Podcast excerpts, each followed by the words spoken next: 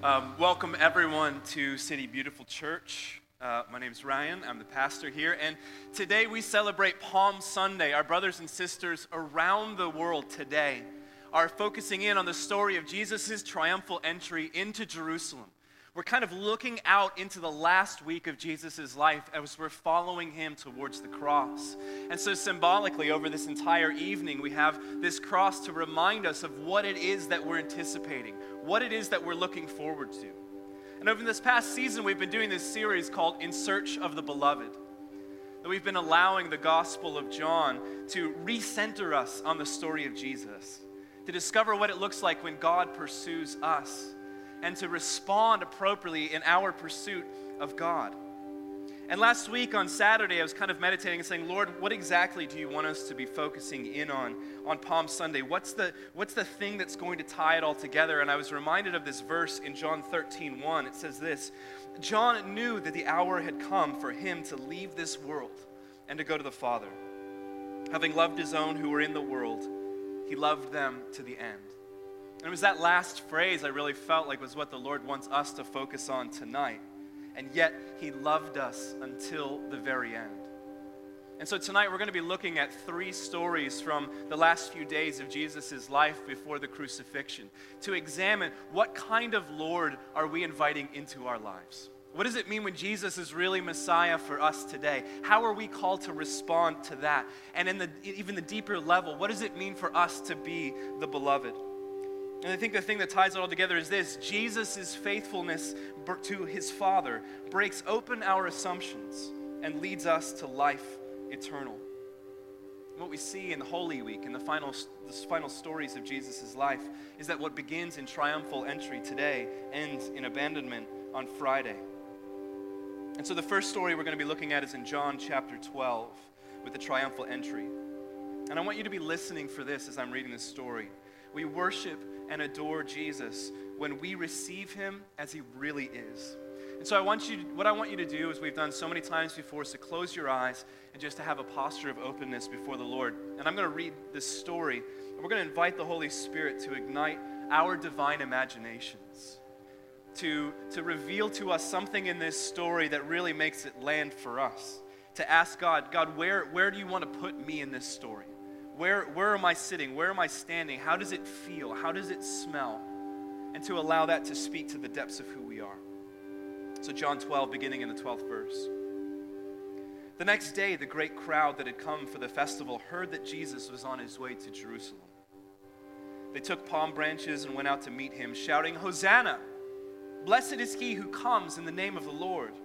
Blessed is the King of Israel. Jesus found a young donkey and sat on it, as it is written Do not be afraid, daughter Zion. See, your king is coming, seated on a donkey's colt. At first, his disciples did not understand all this. Only after Jesus was glorified did they realize that these things had been written about him and that these things had been done to him. Now, the crowd that was with him when he called Lazarus from the tomb and raised him from the dead continued to spread the word. Many people, because they had heard that he had performed this sign, went out to meet him. So the Pharisees said to one another, See, this is getting us nowhere. Look how the whole world has gone after him. So Jesus, on the outskirts of the city, enters in as the one and true king. But Jesus enters in as a marked man. What we have seen several times before is that the anger in the religious elite, the Pharisees and the Sadducees, the Jewish ruling courts, they perceive such threat in the movement that they find in this young radical rabbi and how he's turning people to God in a totally subversive way that calls into question the way that they've been doing it, the way that they understand what God really looks like. And they feel a threat to this, and they've decided we have to put a stop to this. We have to kill him before this thing gets too far. And so Jesus is entering into Jerusalem knowing full well what, in, what is in store for him there, that they intend to kill him, that they intend to quench the revolution. But not only does he enter into this city as a marked man when it comes to the Jewish institutions, but he enters in as a mockery of royalty. He enters in making a mockery of the, of the forces of evil of the empire. Because you see, in this day, Caesar would enter into a conquered city and people would rush out to meet him as a symbol of how overly excited they were that he was with them. And they would march with him into the city, and there would be this huge procession with his governors and his military and the horses and the army. And all of this would come in right behind the emperor, and he himself would be on this mighty steed, clothed in gold and glory. And but Jesus enters in, making a mockery of that on a donkey, on the colt of a donkey. It becomes this satirical, prophetic act that says the kingdom that's advancing is not the one that you think it is. Because when Jesus enters into our presence, he challenges our religious pride, our institutions that say the way that we've got it down is pretty much the way that it is. Because it actually privileges us and puts us in a place of power. But Jesus, when he enters into our presence, also challenges our political agendas of nationalism.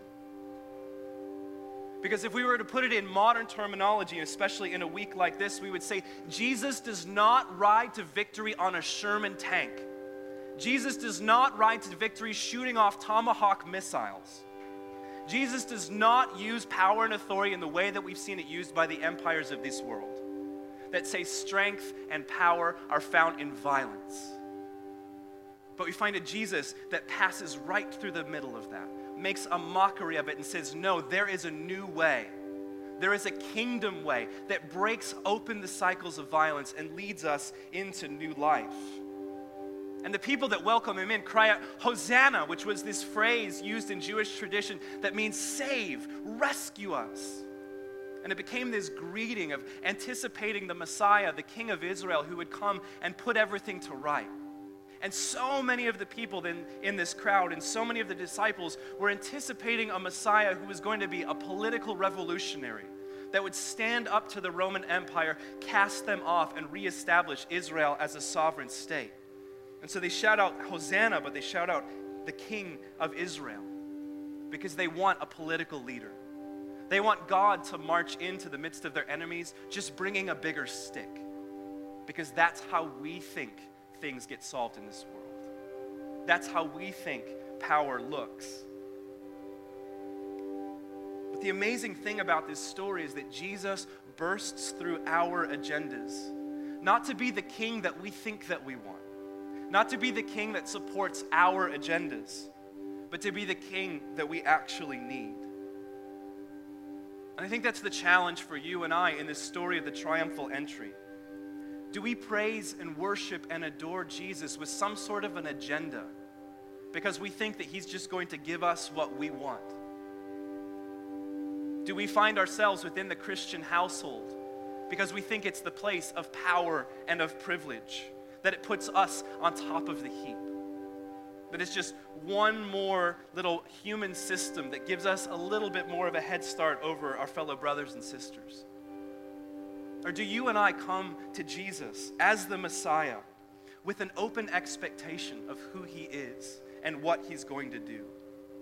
Do you and I stand in the same place as these crowds, shouting Hosanna, saying, Worship the Lord? And are we really intending to follow that Prince of Peace all the way to wherever he leads us?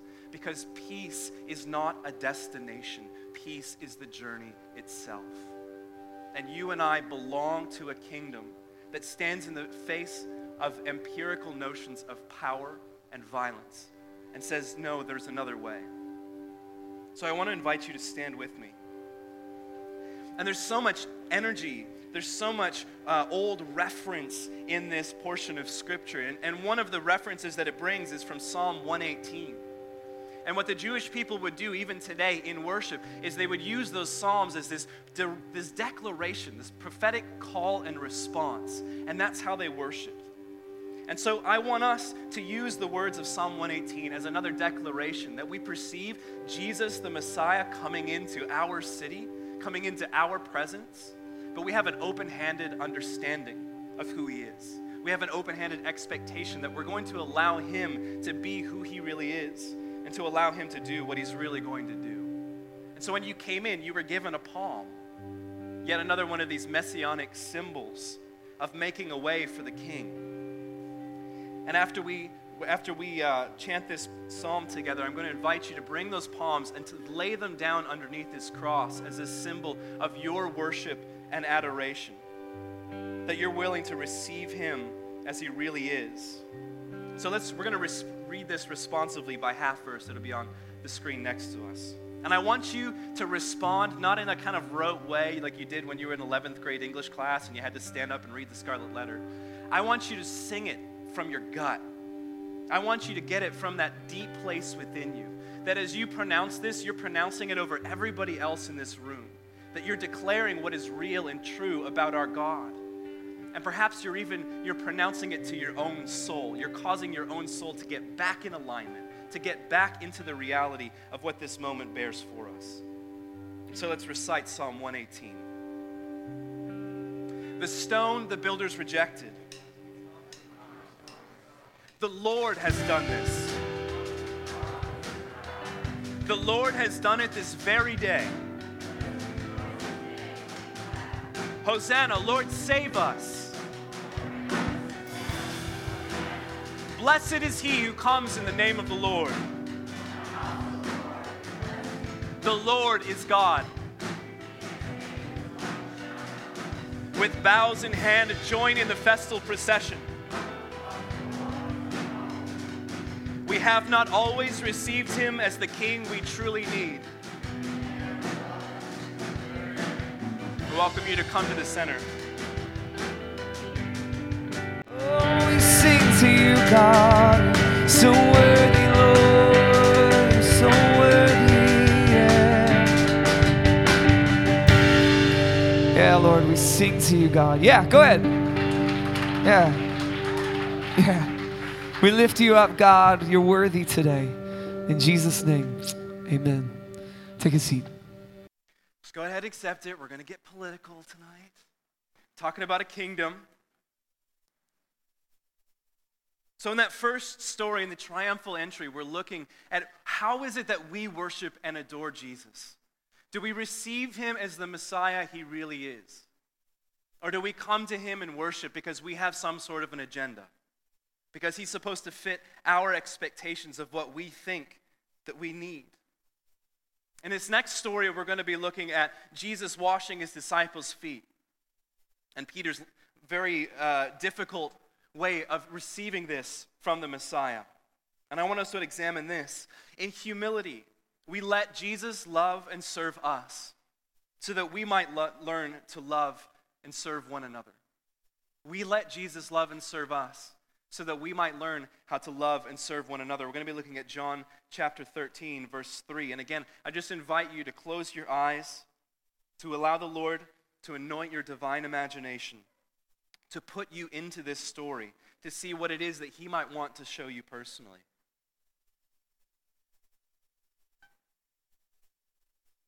The evening meal was in progress, and the devil had already prompted Judas, the son of Simon Iscariot, to betray Jesus.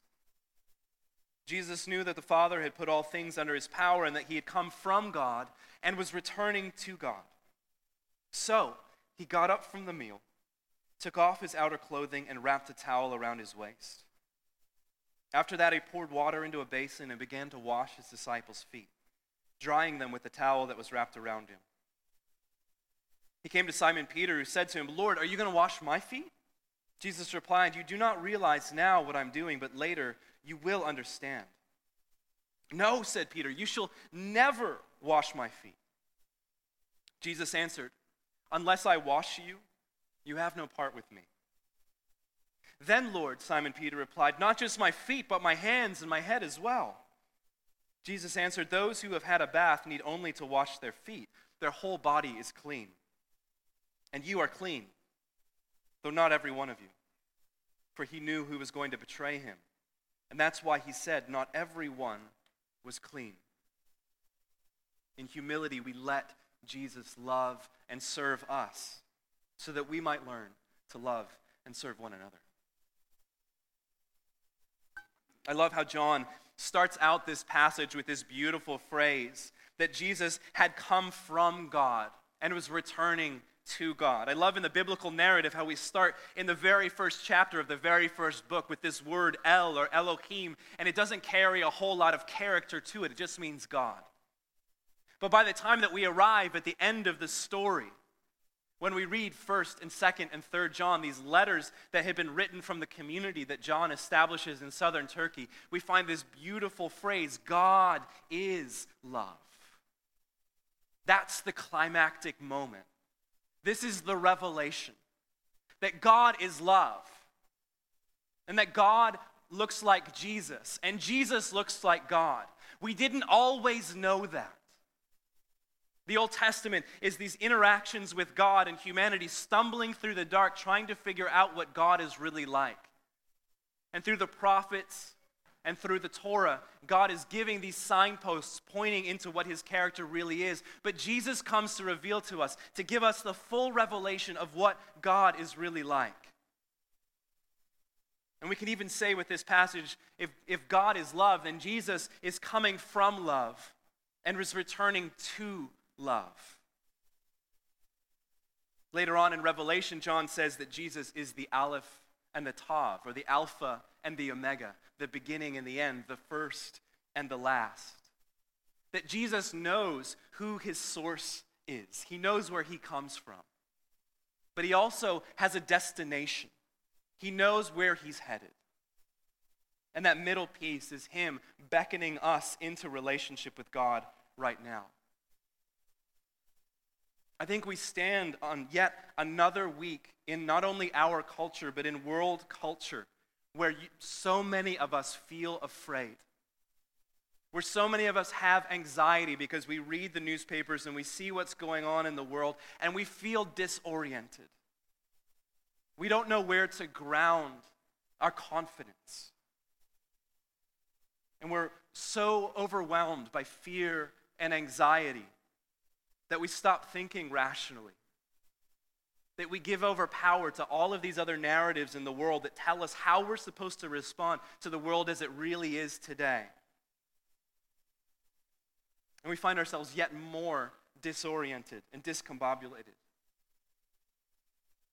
But Jesus gives us that foundation that we're coming from love and we're headed to love. That we come from God and we are headed back to God and that He has come to lead us into a kind of relationship that gives us grounding. But Jesus doesn't come to demonstrate what God looks like, like I said, with an even bigger stick. God doesn't burst into the scene and use even more violence in order to put the world to right. That's the way man chooses to solve problems. But it says here that when Jesus, knowing that he comes from God and he heads to God, his response to that is to strip down naked in front of his disciples to kneel before them and to wash their feet. Paul says in Philippians that Jesus took, though he considered equality with God nothing to be taken advantage of, made himself nothing, taking the form of a slave, making himself less human. Do you realize that we have a God that submits himself to his own creation? And we don't know how to understand that kind of power and authority because we're so used to seeing it demonstrated in quite a different way in the world around us. We're so used to acting out in what we think is power based on our own human and sinful nature. But Jesus demonstrates the truth of God, not through violence and power, but through love and humility. When Jesus is Lord, power and authority look like love and service. Power and authority look like love and service. Many of these disciples, just like those in the crowd, are looking for a Messiah. But they're looking for a conquering Messiah who will come in and give them a conquering kingdom. They're looking for a political revolutionary who will come in and cast off the offensive arm of the Roman Empire and to reestablish Israel as a sovereign state. And what they're looking for in this Messiah, this king, this God incarnate, is pretty much what they see typified in Caesar in their religious leaders, in their governmental leaders. Someone that just comes in with even more power and authority. And so it's no wonder then that Peter at first rejects this act of Jesus that demonstrates what God is really like. It's this lack of humility in Peter that prevents him from being able to receive the gift of Jesus as he really is. This lack of humility. Maybe we can also call it pride. The author Suzanne Stabile says Pride is the inability and unwillingness to acknowledge one's own needs while tending to others. I love this definition. Let me read it for you one more time. Pride is the inability and unwillingness to acknowledge one's own needs while tending to others. Pride has Peter in this situation where he cannot accept the gift of Jesus, where he cannot lay aside his agenda, his understanding of what Messiah is supposed to be. And he actually uses that agenda as a weapon to hold Jesus at arm's length. And in doing so, Peter misses the symbolic gesture of Jesus. And then when Jesus challenges this assumption in Peter, he kind of goes the other way with it. He says, Well, not just my hands, but then my head and, and the rest of my body. You should wash all of me. And Jesus says, Slow down. How many times has the Lord said that to you? Slow down. You're still missing it. And we have that tendency in our own lives to go back and forth. We've seen this so many times in the story of Jesus already in the Gospel of John. Consider Martha, whom we looked at just a couple weeks ago. That as Jesus enters into her family home to teach, she's so busy creating a hospitable space that she misses the presence of Messiah right in front of her. And Jesus has to challenge her to come out of that thing, to recognize within herself this very specific version of pride that's preventing her from recognizing her own need for a Messiah. And I align myself with that all too easily. As a pastor, it is one of the most difficult questions for me when someone comes to me and says, How do you feel? What do you need? What do you want right now? And I spend so much time asking that question from other people that nine times out of ten, I can't answer it. And I have to recognize in my own life that's its own twisted version of pride that keeps me from even knowing what it is that I really want. Do you realize that there's such a fine line between being Christ like and having a Messiah complex? Such a fine line between being Christ like and being humble and able to receive the gift of Jesus and being and having a Messiah complex where we actually put ourselves in the place of Jesus. Maybe you've heard those testimonies before. Maybe you, you yourself tell this story, and, it, and your, your testimony kind of summed up goes, Yes, I needed Jesus once, but I'm fine now. Oh, yeah. Used to be in a motorcycle gang, used to do drugs, used to kick puppies, did all these crazy things. I had a terrible life. And then I met Jesus, and look at me now. How many of you have gone to a conference where that was the narrative? Nobody? Just me? Okay. I was in high school in the 90s. We had lots of stories like that. The puppies threw you off? It's real. Nobody's talking about it, but it is a real issue in this country. But we have these, these stories because of the American dream that get boiled down to yes, I needed Jesus once when I was a mess, but now I'm awesome, and now I'm winning all the time.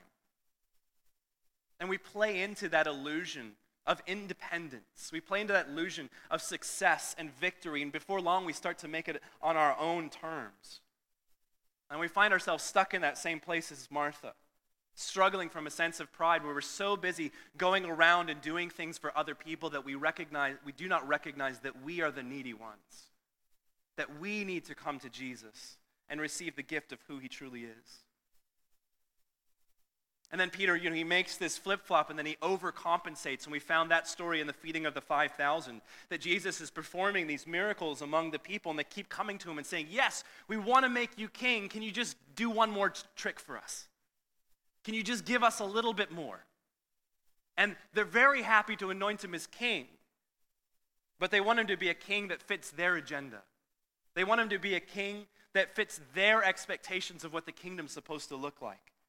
They're expecting some sort of divine ATM that'll give them whatever they need whenever they need it. And they try to take too much from Jesus.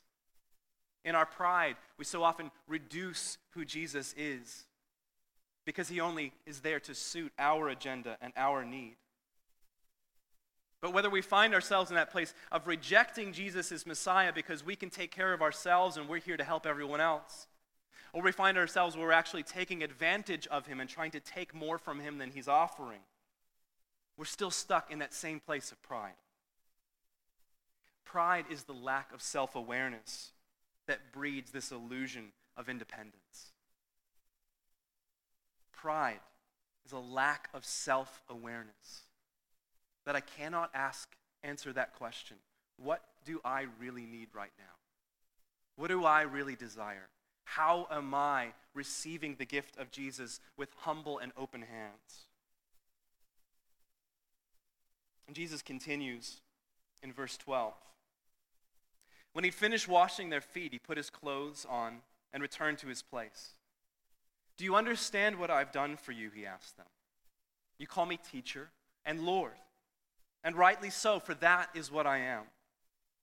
Now that I, your Lord and teacher, have washed your feet, so also you should wash one another's feet. I have set you an example that you should do as I have done for you. Very truly, I tell you, no servant is greater than his master, nor is a messenger greater than the one who sent him. Now that you know these things, you will be blessed if you do them. I love that Jesus says, I've come to show you an example. Because if Jesus is the Alpha and the Omega, the Aleph and the Tav, the first and the last, if Jesus is coming from God, coming from love, and returning to God, returning to love, then that middle bit, that's about us. That's our part in the story. But in that disorientation that you and I feel like, the terror that we feel like we're on the brink of World War III, when we feel like society around us is crumbling, when we look at our own lives and the lives of our friends and family, sometimes it feels like nothing's working out and we don't have anything to stand on. We have to turn to Jesus, who comes from God, comes from love, and returns to God, returns to love, and allow his story to be the grounding in which we find our being. Jesus' story gives you and I this alternative narrative from the things that we've been swallowing up from the culture around us, trying to tell us who we are, trying to sell us these quick and easy solutions to make life a little less painful. The story of Jesus grounds us and gives us that beginning and that end that we so desperately desire.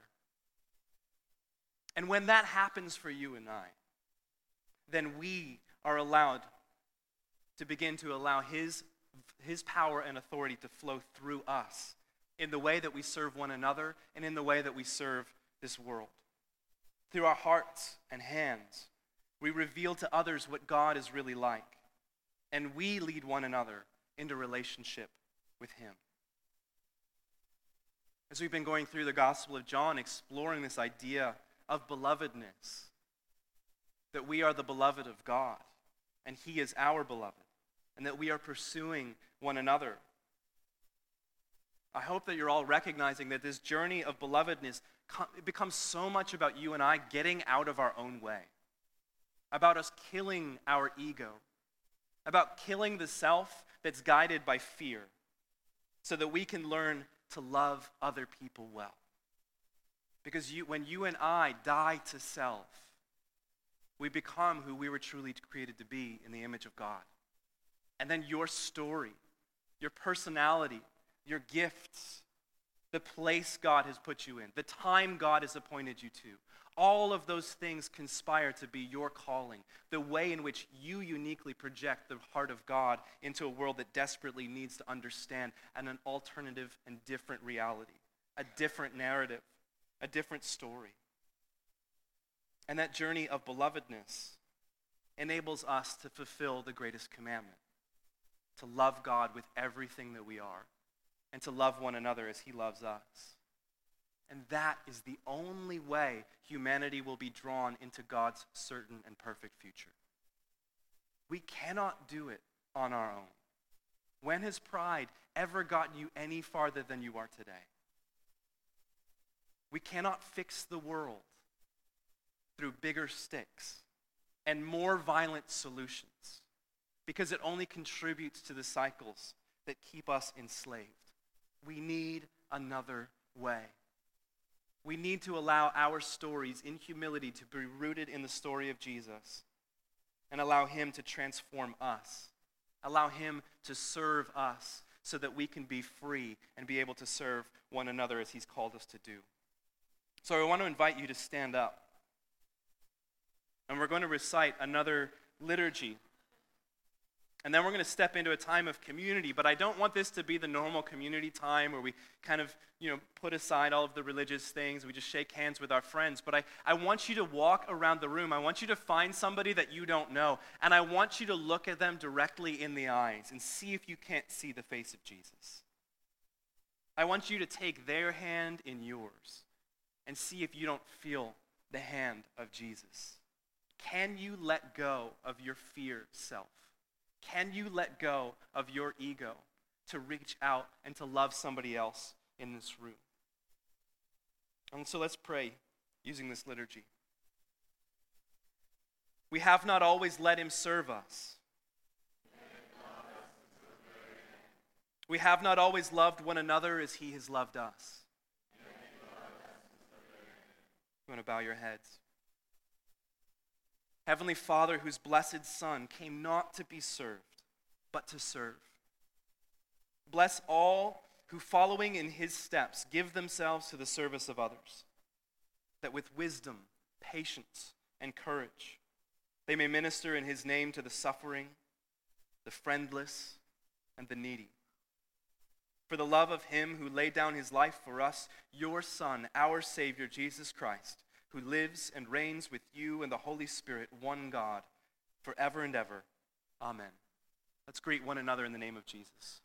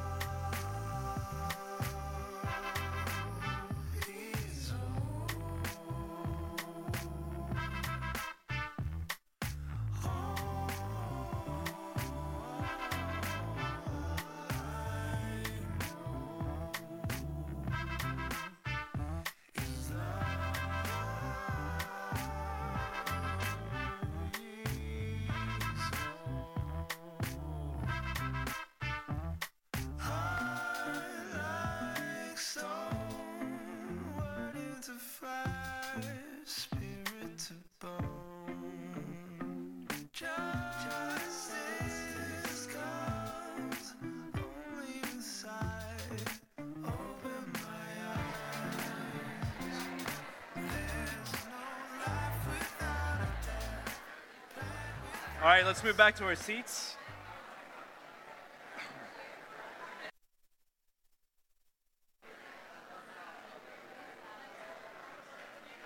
Let's go ahead and move back to our seats. So, in the first story, we see in Jesus' triumphal entry that these crowds are willing to worship and adore him, but only because they have an agenda only because they're expecting Jesus to be the kind of king that they think that they need. And the invitation for you and I is to say, why do we worship him? Do we worship him because we're expecting to get something out of him? Or do we worship him open handedly in such a way as we're able to receive him as he truly is? And to have this surprise and delight in the way that he operates in our lives and the lives of those around us? And then we looked at the story of Jesus washing his disciples' feet and the offense of Peter that comes out of this sense of pride to say, No, I can't possibly receive the gift you're giving me. That's not what power looks like. That's not what authority looks like. That's not what God looks like. And Peter, in his pride, is not able to receive the gift of Jesus. And finally, we're going to be looking at the story of Judas Iscariot at this very same table. And this is what I want us to focus in on. We betray Jesus when we snatch from him with clenched fists. We're faithful to Jesus when we receive from him with open hands. Again, I invite you, just close your eyes, be in a posture of receptivity. We're going to allow the Spirit again to anoint your divine imagination. And as I'm reading this story, just give the Lord permission to reveal to you where you are. Where is it that He desires for you to sit and to take all of this in? In John 13, verse 18. I'm not referring to all of you. I know those I have chosen. But this is to fulfill this passage of Scripture. He who shared my bread has turned against me. I'm telling you now before it happens. So that when it does happen, you will believe that I am who I am. Very truly, I tell you, whoever accepts anyone I send accepts me, and whoever accepts me accepts the one who sent me. After he had said this, Jesus was troubled in spirit and testified. Very truly, I tell you, one of you is going to betray me. His disciples stared at one another, at a loss to know which of them he meant. One of them, the disciple whom Jesus loved, was reclining next to him. Simon Peter motioned to his disciple and said, Ask him which one he means. Leaning back against Jesus, he asked him, Lord, who is it? Jesus answered, it is the one to whom I will give this piece of bread when I have dipped it in the dish. Then, dipping the piece of bread, he gave it to Judas, the son of Simon Iscariot. As soon as Judas took the bread, Satan entered into him. So Judas told him, What you're about to do, do quickly. But no one at the meal understood why Jesus said this to him. Since Judas was in charge of the money, some thought Jesus was telling him to buy what was needed for the festival or to give something to the poor. As soon as Judas had taken the bread, he went out, and it was night.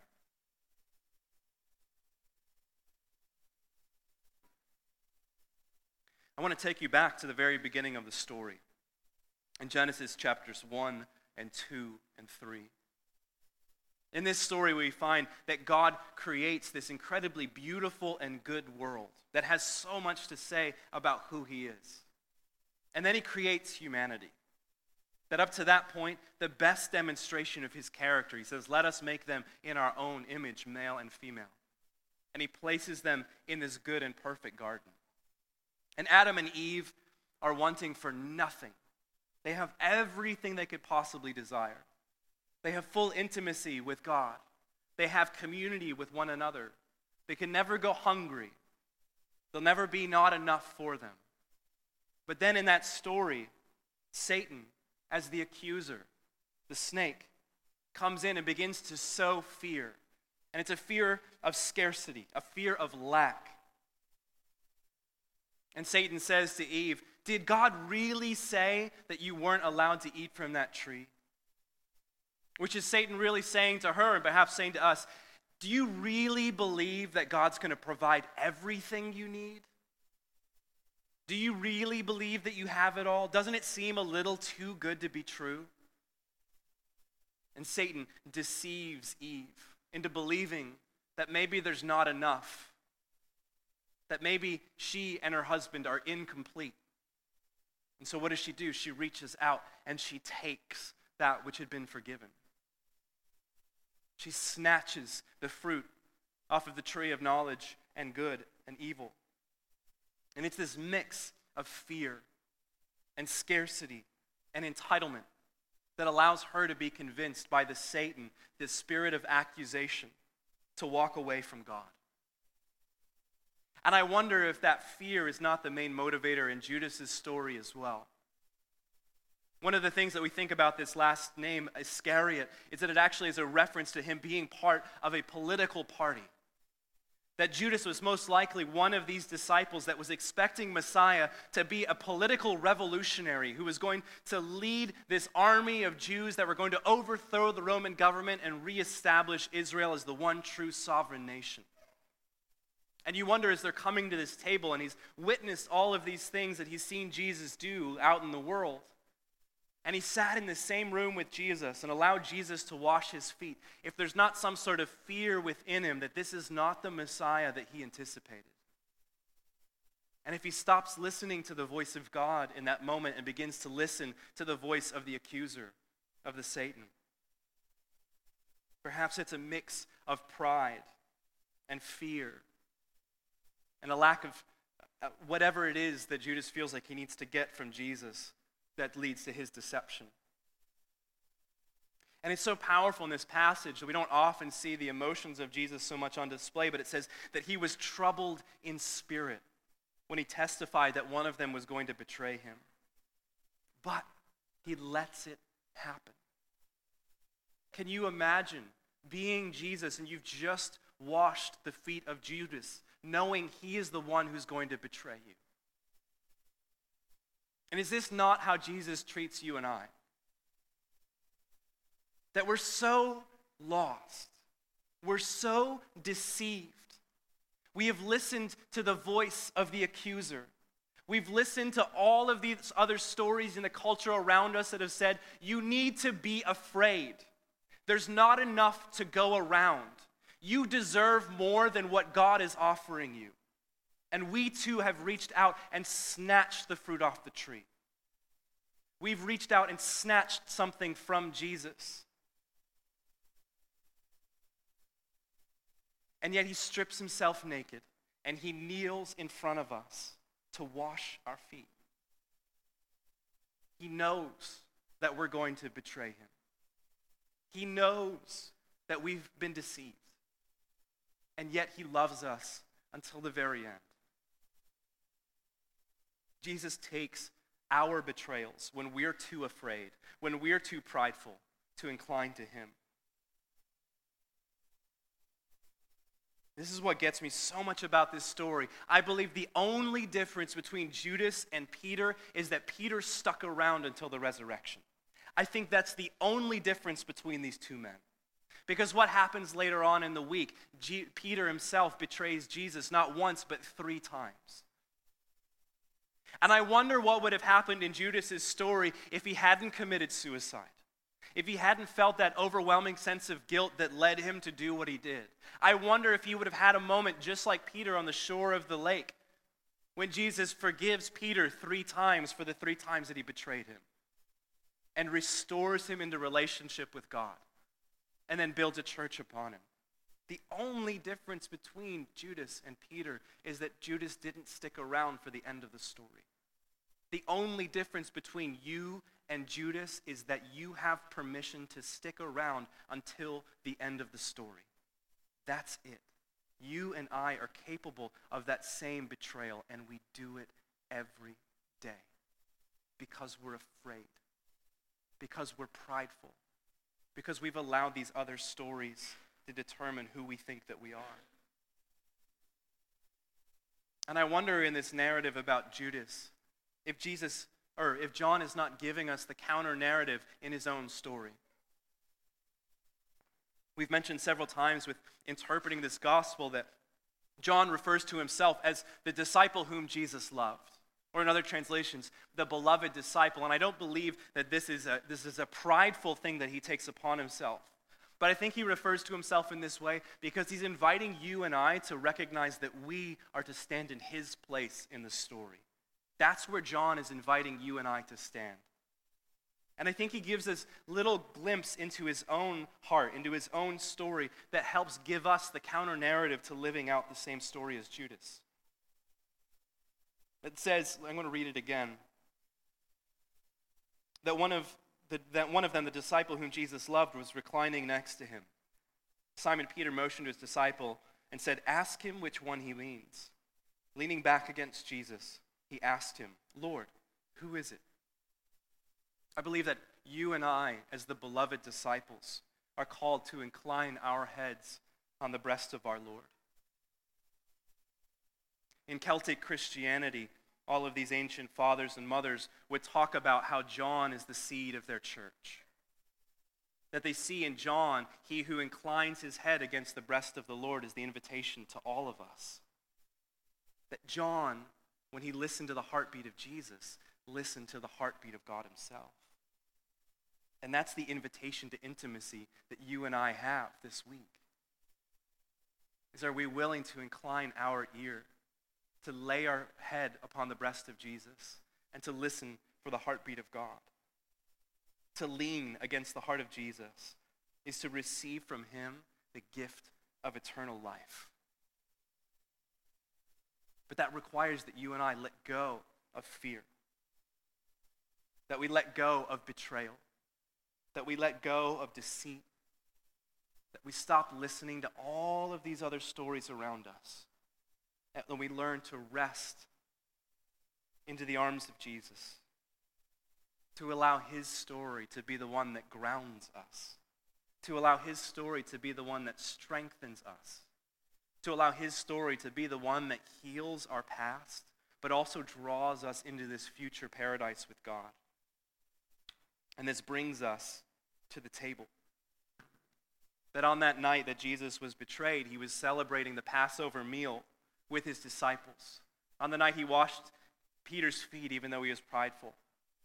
On the night that he washed Judas's feet, even though he knew he was going to betray him he still chose to break bread with them, to be in communion with them. And I think this is so powerful as you and I begin to come to the table. And I'm going to invite those who are administering the elements to go to their positions. Just like in the Garden of Eden, we're not meant to reach out and snatch communion off the table of our Lord. We're not called to take something because we think that we're owed it to snatch off of God's table because we're afraid there's not enough to go around. But we actually receive from the table of God with open hands. We receive it as a gift. I was at a conference last weekend and there was you know over 500 people at this conference and christians from all walks of life and so much different doctrine and beliefs and right practices and there could have been any number of deba- debates that could have erupted in that room but it was when, at the very end of the conference, we were led to the table, that we were invited to come with our hands open like this to freely receive what God has so freely given to us. That all of our beliefs and our practices, all of our betrayals, all of our woundings, all of that was put to the side. And we were welcomed to that table as the beloved of Jesus to receive from him that which he freely offers. So I want to invite you to stand with me. And we're going to step into that beautiful imagery of coming not to take from God's table, but to receive freely what it is that He so delightfully gives us. And when you come forward to take the elements, you come open handed, and someone's going to place a piece of bread in your hand that represents the body of Jesus broken open for you. And then I invite you to take that bread and to dip it into the juice, which, rec- which represents the blood of Christ shed for you. And I want you to look your brothers and sisters that are serving you in the eyes.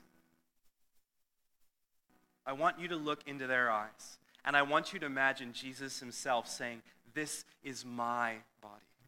This is my blood. I give this to you freely.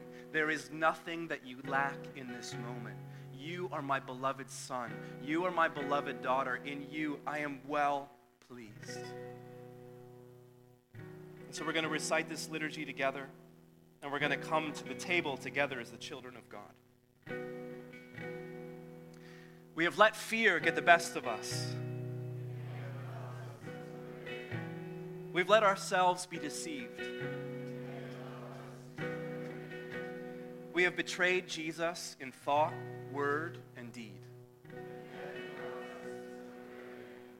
And he will love us until the very end. Let's bow our heads. Almighty God, most dear Son, who went not up to joy, but first he suffered pain and entered not into glory before he was crucified. Mercifully grant that we, walking in the way of the cross, may find it none other than the way of life and peace through Jesus Christ our Lord. Amen. Let's come to the table together.